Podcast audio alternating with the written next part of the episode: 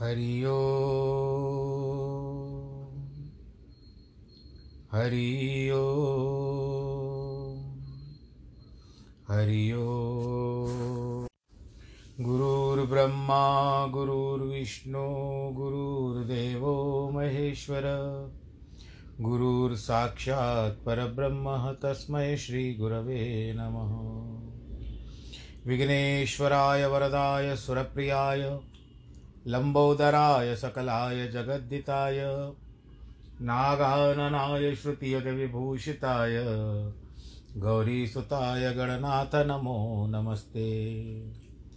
नाहं वसामि वैकुण्ठे, योगिनां हृदयेन च, मद्भक्तां यत्र गायन्ति, तत्र तिष्ठामि नारद। जिस घर में हो आरती चरण कमल चितलाय तहाँ हरि वासा करे, ज्योत अनंत जगाए। जहाँ भक्त कीर्तन करे, बहे प्रेम दरिया। तहाँ हरि श्रवण करे सत्यलोक से आए। सब कुछ दीना आपने, भेंट करूँ क्या नाथ? नमस्कार की भेंट लो, जोड़ू मैं दोनों हाथ। जोड़ू मैं दोनों हाथ, जोड़ू मैं दोनों हाथ।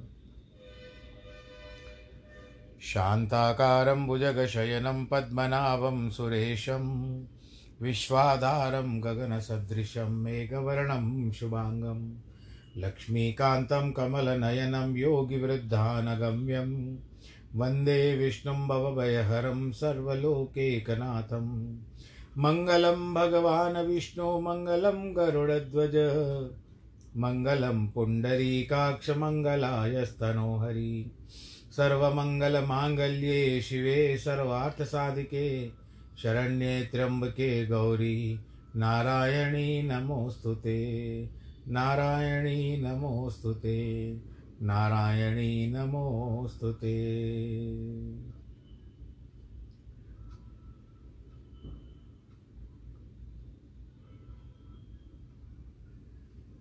सच्चिदानन्दरूपाय विश्वोत्पत्त्यादिहेतवे तापत्रयविनाशाय श्रीकृष्णाय वयं नुमः। श्रीकृष्णगोविन्द हरे मुरारे, हे नाथ नारायण वासुदेव। श्रीकृष्णगोविन्द हरे मुरारे, हे नाथ नारायण वासुदेव।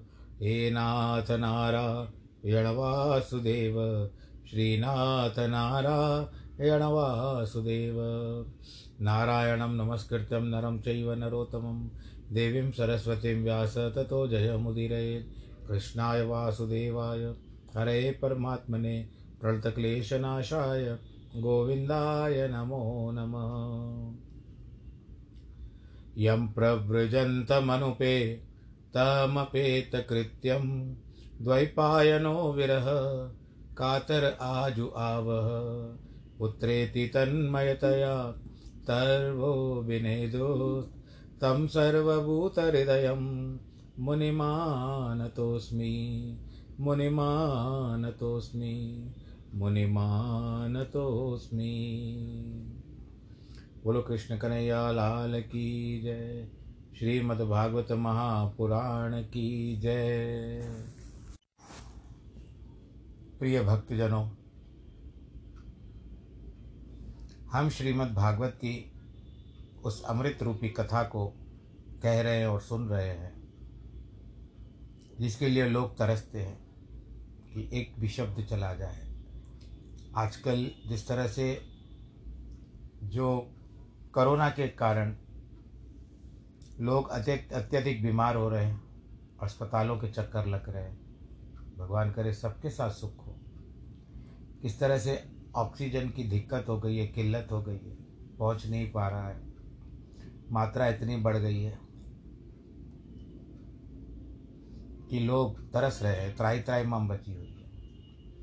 भगवान जी से यही प्रार्थना है कि इन ऐसे वातावरण वा, वातावरण से हमको तुरंत निकाले। कर्म दोष तो देखो पहले जैसे कहा जाता था त्रे सत्युग के समय में एक करता था तो देश भोगता था।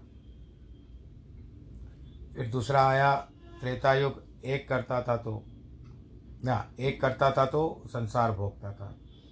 त्रेता युग में एक करता था तो देश भोगता था। द्वापर युग में एक करता था तो कुटुंब भोगता था। पर कलयुग में जो करता है वो भोगता है।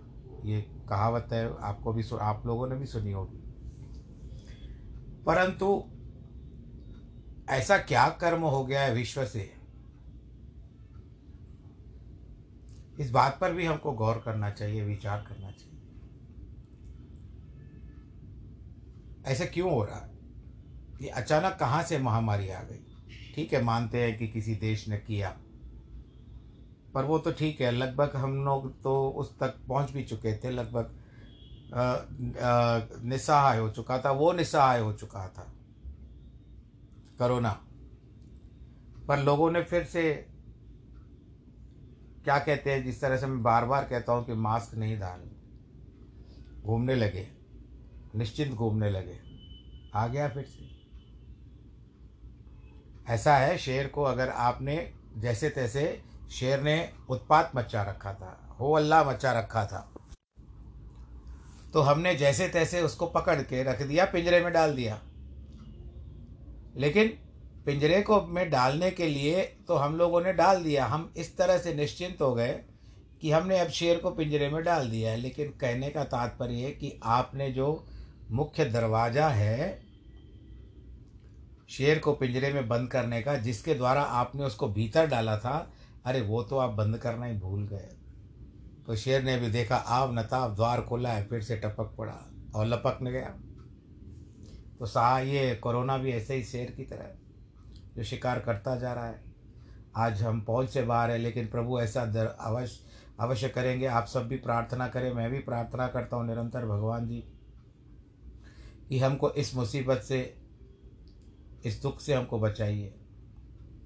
किसी के ऊपर भी ना आए। देखो, कर्म दोष तो सबका अपना अपना है। हम यहाँ पर कर्मों को मानेंगे ही नहीं।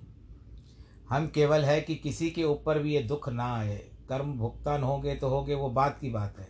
पर वर्तमान में ऐसा तो विभत्स दृश्य न देखने को मिले हमको बस। आप सब भी यही प्रार्थना करिए, मैं भी यही प्रार्थना करूँगा। अब हम चलते हैं श्रीमद् भागवत की ओर। तो ये उस समय का, अगर अंत समय का ऐसा जैसे कहते हैं ना कि एक अमृत का रूप धारण करता है। अगर हम वैक्सीन ले रहे हैं तो कहते हैं ना, हो गया हो गया, हमने तो वैक्सीन ले ली। तो आज की तारीख में ये हम वैक्सीन को या समझ लो, जीव, सांस मिल जाती है, ऑक्सीजन मिल जाता है तो हम उसी को अमृत समझ लेते हैं। तो आज इस अमृत को श्रीमद् भागवत को कई वर्षों से पहले, कई वर्षों के बाद इस तरह से ये कितना, कितनी शोध करके, कितना खोज करके व्यास जी ने मेहनत की है। आज ये हमारे कानों को अमृत की तरह भीतर पहुँचती है, शरीर को शुद्ध करती है। तो इस पर एक विश्वास के साथ चलिए कि भगवान करेगा। अब तो हम यही प्रार्थना करते हैं कि भगवान जी जिस जिस तरह से ये भागवत श्रीमद् भागवत आगे बढ़ती जाए ये इस करोना की महामारी को धीरे धीरे ग्रस्ती जाए यानी महामारी को निकाल दे और आ, जो क्या कहते हैं कि मनुष्य वापस से फिर से सामान्य जीवन जीना आरंभ कर दे। नहीं तो त्राही त्राही माम मची हुई है। मैत्रेय जी विदुर जी के साथ बैठे हुए हैं। सुखदेव और परीक्षित तत्पश्चात वहाँ पर शौनक और सूत जी। इन तीनों में कथा परस्पर चल रही है, एक दूसरे के प्रति है। पर अब वर्तमान में जो है, मैत्रेय जी और विदुर जी है। कल के प्रसंग में आपने सुना कि सती ने अपने पिता को देखा। पिता ने भी बहुत उलुल जुलुल शब्द कह दिए थे महादेव जी के लिए फिर से।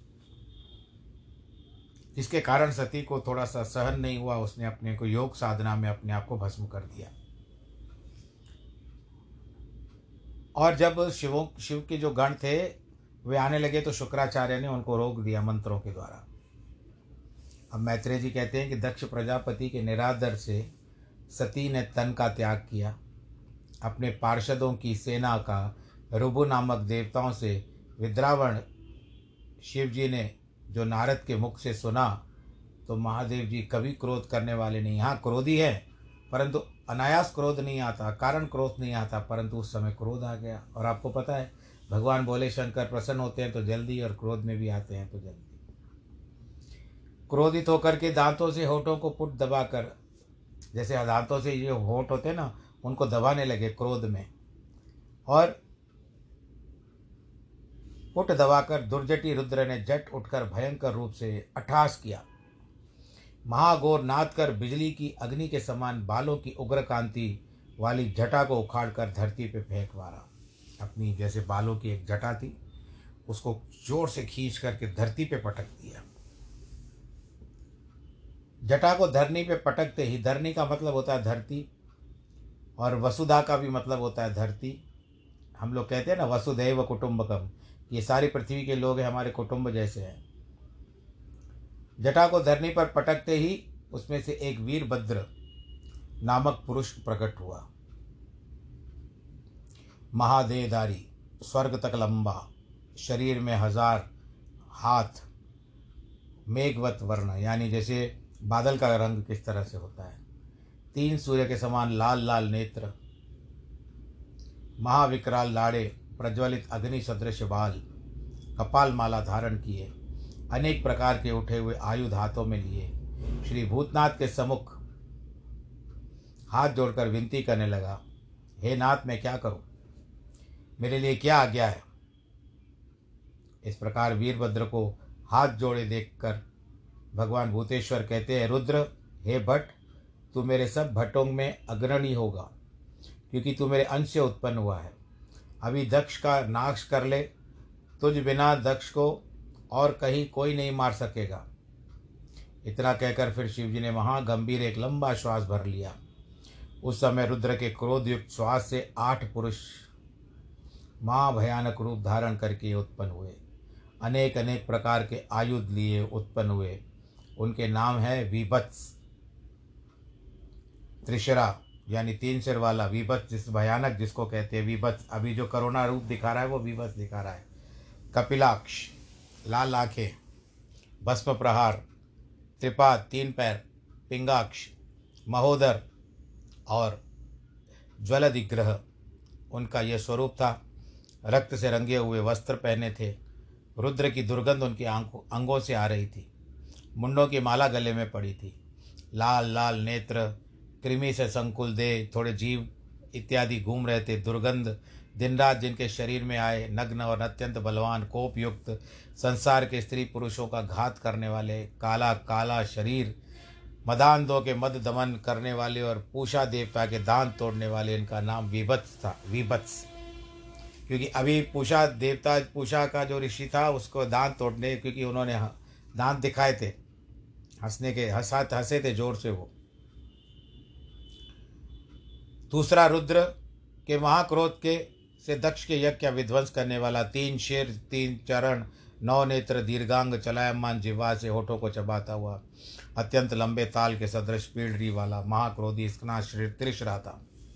तीसरा शिव के क्रोध से जो कपिल ज्वर उत्पन्न हुआ था, अत्यंत ऊँची देह वाला, मुख से अग्नि समूह को उगलता, मध्य से चढ़े हुए ताम्र वर्ण तांबे का रंग होता है ना, अत्यंत चमकीले बाल, मेघ के समान महागंभीर शब्द नेत्र शब्द कर, करने वाला, प्रसन्न चित्त वाले, प्रसन्नता का शमन करने वाला, इसका नाम कपिलाक्ष।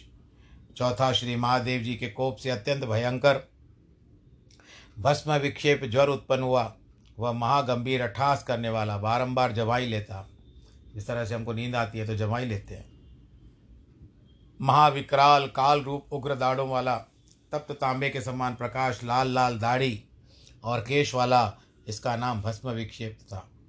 पांचवा जो रुद्र कोप से प्रकट हुआ, उसके तीन चरण थे, लाल नेत्र थे। गधे के समान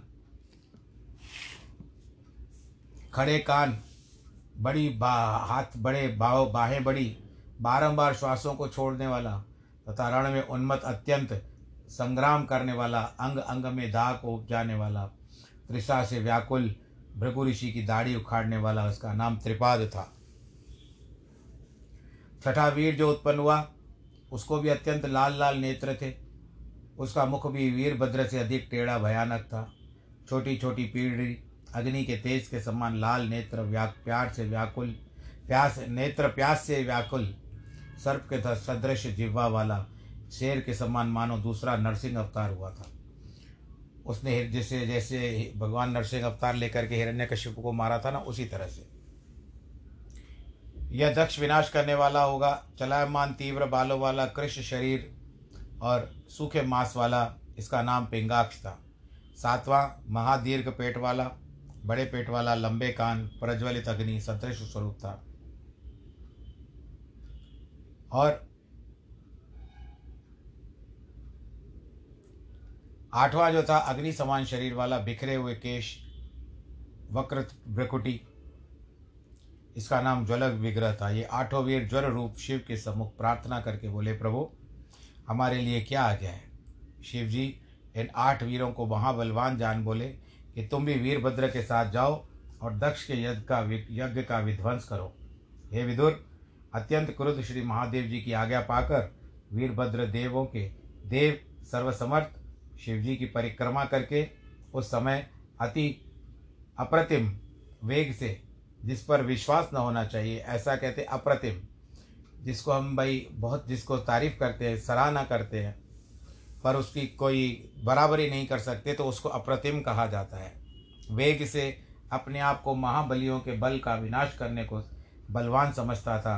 अत्यंत गंभीर नाद कर नेवाले रुद्र पार्षदों को संग ले वीरभद्र ने महाभयंकर शब्द कर मृत्यु का नाश करने वाले त्रिशूल हाथ में ले, जिसके चरणों के घुंघरुओं के शब्द से दिग्गजों का शब्दामान करता, वीरों का मान हरता, धरणी को धमकाता, पर्वतों को गिराता, दक्ष के देश की ओर भागने लगा। जब दक्ष का मक पाँच योजन रहा, तब ऋत्विज, यजमान, सभापति ब्राह्मण उत्तर दशा की ओर धूल उड़ती देखकर, महाधुंधकार देख करके परस्पर विचार करने लगे, आज उत्तर की ओर यह कैसा अंधकार है? अरे ये धूल कहाँ से आ रही है? ऐसी तीव्र पवन भी नहीं चलती, चोर भी नहीं है, क्योंकि उनका उग्र दंडदाता, राजा, प्राचीन भर ही अभी जीवित है, और गौों के आने का भी ये समय नहीं है, फिर ये धूल कहाँ से उड़ रही है? आज ये संसार की प्रलय तो नहीं हो जाएगी। ये आश्चर्य देख करके सब चकित हो गए। प्रसूति आदि सब स्त्रियाँ उद्विग्न मन से कहती है, अरे, यह वही अपराध है जो सब बेटियों के देखते देखते निरा निरपराधनी अपनी सती सुता दक्ष, सती का दक्ष अन्यायी ने अनादर किया, जो भूतेश्वर, त्रिभुवन नायक, शिव, अंतकाल में जटाजुट फैलाकर अपने त्रिशूल के अग्रभाग से दिग्गजों को निर्मूल करते हैं और जब हस्त्रों को उठाकर भुजारूपी ध्वजाओं को फैलाकर उच्चाठास उच्चाट मास से गर्जन शब्द करते हैं। क्रोध का तेज जिनका कोई सह नहीं सकता, उसको शूल पाणी कहते हैं। इस तरह से जिनके विशाल नेत्र है, महात्मा सभी लोग आपस में विचार कर ही रहे थे कि इतने में हज़ारों उत्पात माँ भाया, माँ भयदायक पृथ्वी और आकाश में होने लगे। हे विदुर, इतने में अनेक प्रकार के अस्त्र शस्त्र लिए, काले, पीले वेश किए, सगर के समान जिनके उन्नत उन्नत मुख, वामन आदि अनेक शंकर, किंकर, रुद्रगणों ने दक्ष के यज्ञ को चारों ओर से घेर लिया। किसी ने यज्ञशाला के पूर्व पश्चिम स्तंभ, यानी जिसको हम लोग थम खम्बा कहते हैं, पूर्व पश्चिम। पूर्व पश्चिम अगर मैं हिंदी में आप, इंग्लिश में आपको बताऊँ तो ये ईस्ट वेस्ट के जो खंभे थे, स्तंभ थे, समीप आकर पश्चिम को जो देवशाला प्रांगवश था, उसको तोड़ा। किसी गढ़ ने यज्ञशाला के पश्चिम और पत्नीशाला थी उसको फोड़ा, जहाँ पर स्त्रियाँ बैठती थी। यज्ञशाला के आगे स्थित सभा मंडप था, किसी ने उसको तोड़ा। सभा के आगे अग्नि धरने वाले की शाला थी, किसी ने उसको तोड़ा। किसी ने यजमानों के घर तोड़े, किसी ने पाक भोजशाला को तोड़ लिया। वहाँ पर व्यवस्था थी ना भोजन की, क्योंकि बीच बीच में तो भोजन की आवश्यकता पड़ती है। तो सारी आवश्यकता की सब धज्जियाँ उड़ा दी उन्होंने, तोड़ के फेंक दिया। अब इस तरह से किसी ने यज्ञ के पात्र को तोड़ के कलश फोड़ दिए, किसी ने अग्नि बुझा दी, किसी ने कुंड में मूत्र कर दिया, किसी ने वेदी और मेखला का भेदन कर दिया। ये सारे यज्ञ की वेदी का नियम होता है। वो जब यज्ञ आप कहीं भी देखें तो उस समय ये सब दिखाई देगा। कोई कोई मुनियों को मारने लगे, कोई स्त्रियों को भयानक वेश दिखा करके डराने लगे। किसी ने देवताओं को खड़ा देख करके पकड़ लिया। मणिमान ने भृगु को बाँध लिया। वीरभद्र ने दक्ष को घेर लिया। चंडी ने पूषा देव का देवता को पकड़ा। नंदीश्वर ने भग देवता को पकड़ा। शिव के गढ़ों और पार्षदों ने उनको तक तक कर ऐसे पत्थर मारे कि जिससे ऋत्विज, जो आए थे पहले, यज्ञ से निकले थे। ऋत्विज, सभासद, सब देवता अत्यंत पीड़ित होकर चारों ओर भागने लगे। अब क्या शामत आ गई थी? दुआई दुआई दे करके भाग रहे थे। क्या करें? हाथ में शुरुआत लेकर के जो हवन कर रहे थे। आप जिस तरह से आप देखते हो, एक लकड़ी का बना हुआ रहता है। घी में डालते हैं और उससे जब उससे स्वाहा करते हैं तो बाकी के लोग सब स्वाहा बाद में कहते हैं। तो उसको जो लकड़ी का डाला जाता है, उसको श्रुवा कहते हैं और इसको ब्रह्मा जी का हाथ भी बताया गया है, यज्ञ में। तो हाथ में लेकर के जो शुरुआत से हवन कर रहे थे, उन भृगु जी की दाढ़ी मूछे पकड़ करके वीरभद्र ने इतनी ज़ोर से उखाड़ डाली कि बेचारे के अभी तो बेचारा था, उस समय तो बहुत प्रसन्न हो रहे थे। शिव जी का जब अपमान हो रहा था तो भृगु जी के आँखों से अश्रु बह गए, आँखों से पानी निकल आया। क्योंकि शिव शाप के समय भृगु मूछों पर हाथ फेर करके हंस रहे थे, ताप दे रहे थे मूछों को। भगवान वीरभद्र ने भग देवता की आँखें निकाल दी। क्योंकि शाप के समय दक्ष को उसने सभा में सूचना की थी और पूषा की गर्दन पकड़कर उसके दांत उखाड़ डाले, जैसे बलदेव जी ने कलंग देश के राजा के दांत तोड़ दिए थे। इस प्रकार पूषा के दांत झाड़ दिए, क्योंकि वह भी शिव जी को शाप देते समय दांत दिखा करके ज़ोर ज़ोर से हंस रहा था। जब दक्ष की और नंदी की आपस में तू तू मैं मैं हो रही थी, उस समय वो बहुत जब जो भगवान शंकर जी को श्राप, लगातार श्राप देते जा रहे थे दक्ष तो उस समय में ये बहुत ज़ोर ज़ोर से हंस रहा था। दक्ष की छाती पर चढ़कर वीरभद्र ने महातीक्ष्ण शस्त्रों से उसका सिर काटने को उद्यत हुए तो भी काटने समय समर्थ न हुए। कैसे काटे? जब अस्त्र शस्त्रों से उसकी त्वचा न कटी तो वीरभद्र को बड़ा विस्मय हुआ। अरे, अब ये मरेगा कैसे? और पशुपति को, भगवान शंकर जी को मन में धारण किया और बहुत काल तक विचार करता रहा। पशुओं के पति वीरभद्र ने उस यज्ञ में कंठ घोट कर मारने का उपाय देखकर यजमान पशु रूप दक्ष का सिर पराक्रम करके देह से मरोड़ करके उखाड़ लिया।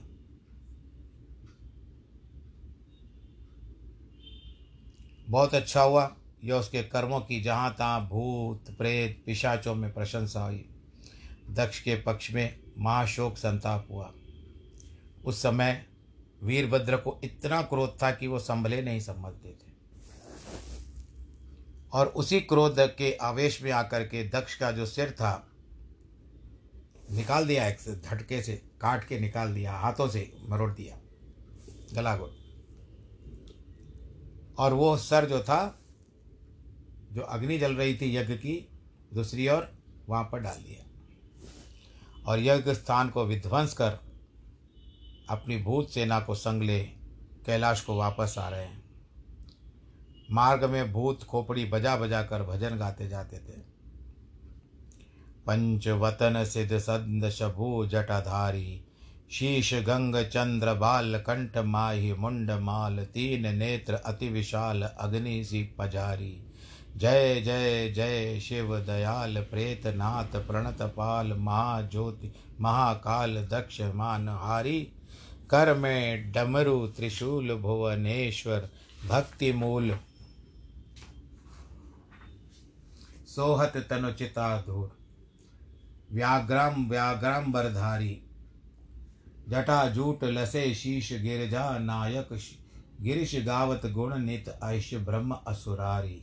विश्वनाथ, विश्वेश्वर शूल पाणी शशि शेखर नीलकंठ गंगाधर मृतक कीतिक विहारी।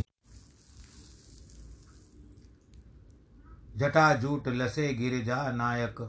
गिरीश गावत गुण नित आयुष ब्रह्मा सुरारी विश्वनाथ, विश्वेश्वर शूल पाणी शशि शेखर नीलकंठ, गंगाधर, मृतक क्षति विहारी हरिये हर वयन काय विनवत वद शीश नाय। कीजिए सहाय आज शंकर त्रिपुरारी। आज हम सब ये स्तुति भगवान शंकर को अर्पण इसके लिए करें कि भगवान शंकर भी सहायता करें हमारे हमको इस करुणा के। ओम त्र्यंबकम यजामहे सुगंधिम पुष्टिवर्धनम। उर्वारुकम वंदना मृत्युर्मोक्ष मामृतात इस तरह से भगवान जी को प्रार्थना करें कि महामारी का निपटारा करें। आज आप सबको पूर्णमासी के दिन हनुमान जयंती की भी बधाई हो। सब मिलकर के हनुमान चालीसा का पाठ करते हैं। आप भी करिए और आप लोग बार बार करिए। ना से रोग हरे सब पीरा। जपत निरंतर हनुमत बीरा और माता सीता ने भी हनुमान जी से कहा था, चूड़ामणि देते समय कि प्रभु को कहना कि दीन दयाल बिरदु संभारी, हरहु नाथ मम संकट भारी। तो नासे रोग हरे सब पीरा, जपत निरंतर हनुमत बीरा को नहीं जानत है जग में कपि संकट मोचन नाम तिहारो। नाम तिहारो नाम तिहारो जय हनुमान ज्ञान गुण सागर, जय कपी सति लोक उजागर। रामदूत अतुलित बल दामा अंजन पुत्र पवन सुत नामा, महावीर विक्रम बजरंगी। कुमत निवार सुमत के संगी कंचन वरण विराज सुवेशा कानन कुंडल कुंचित केशा। हाथ वज्र रुदजा विराजे, कांदे मूंज जने साजे। शंकर सुवन केसरी नंदन, तेज प्रताप महाजगवंदन। विद्यावान गुणी अति चातुर राम कार्य करी बेको, आतुर प्रभु चरित्र सुन बेको रसिया। राम लखन सीता मन बसिया। सूक्ष्म रूप धर से हैं दिखावा, विकट रूप धर लंक जरावा, भीम रूप धर असुर संहारे। रामचंद्र के कार्य सवारे, लाए सजीवन लखन जी आए श्री रघुवीर हर शोर लाए। रघुपति की ने बहुत बड़ाई, तुम सर्वे मम प्रिय भरत सम भाई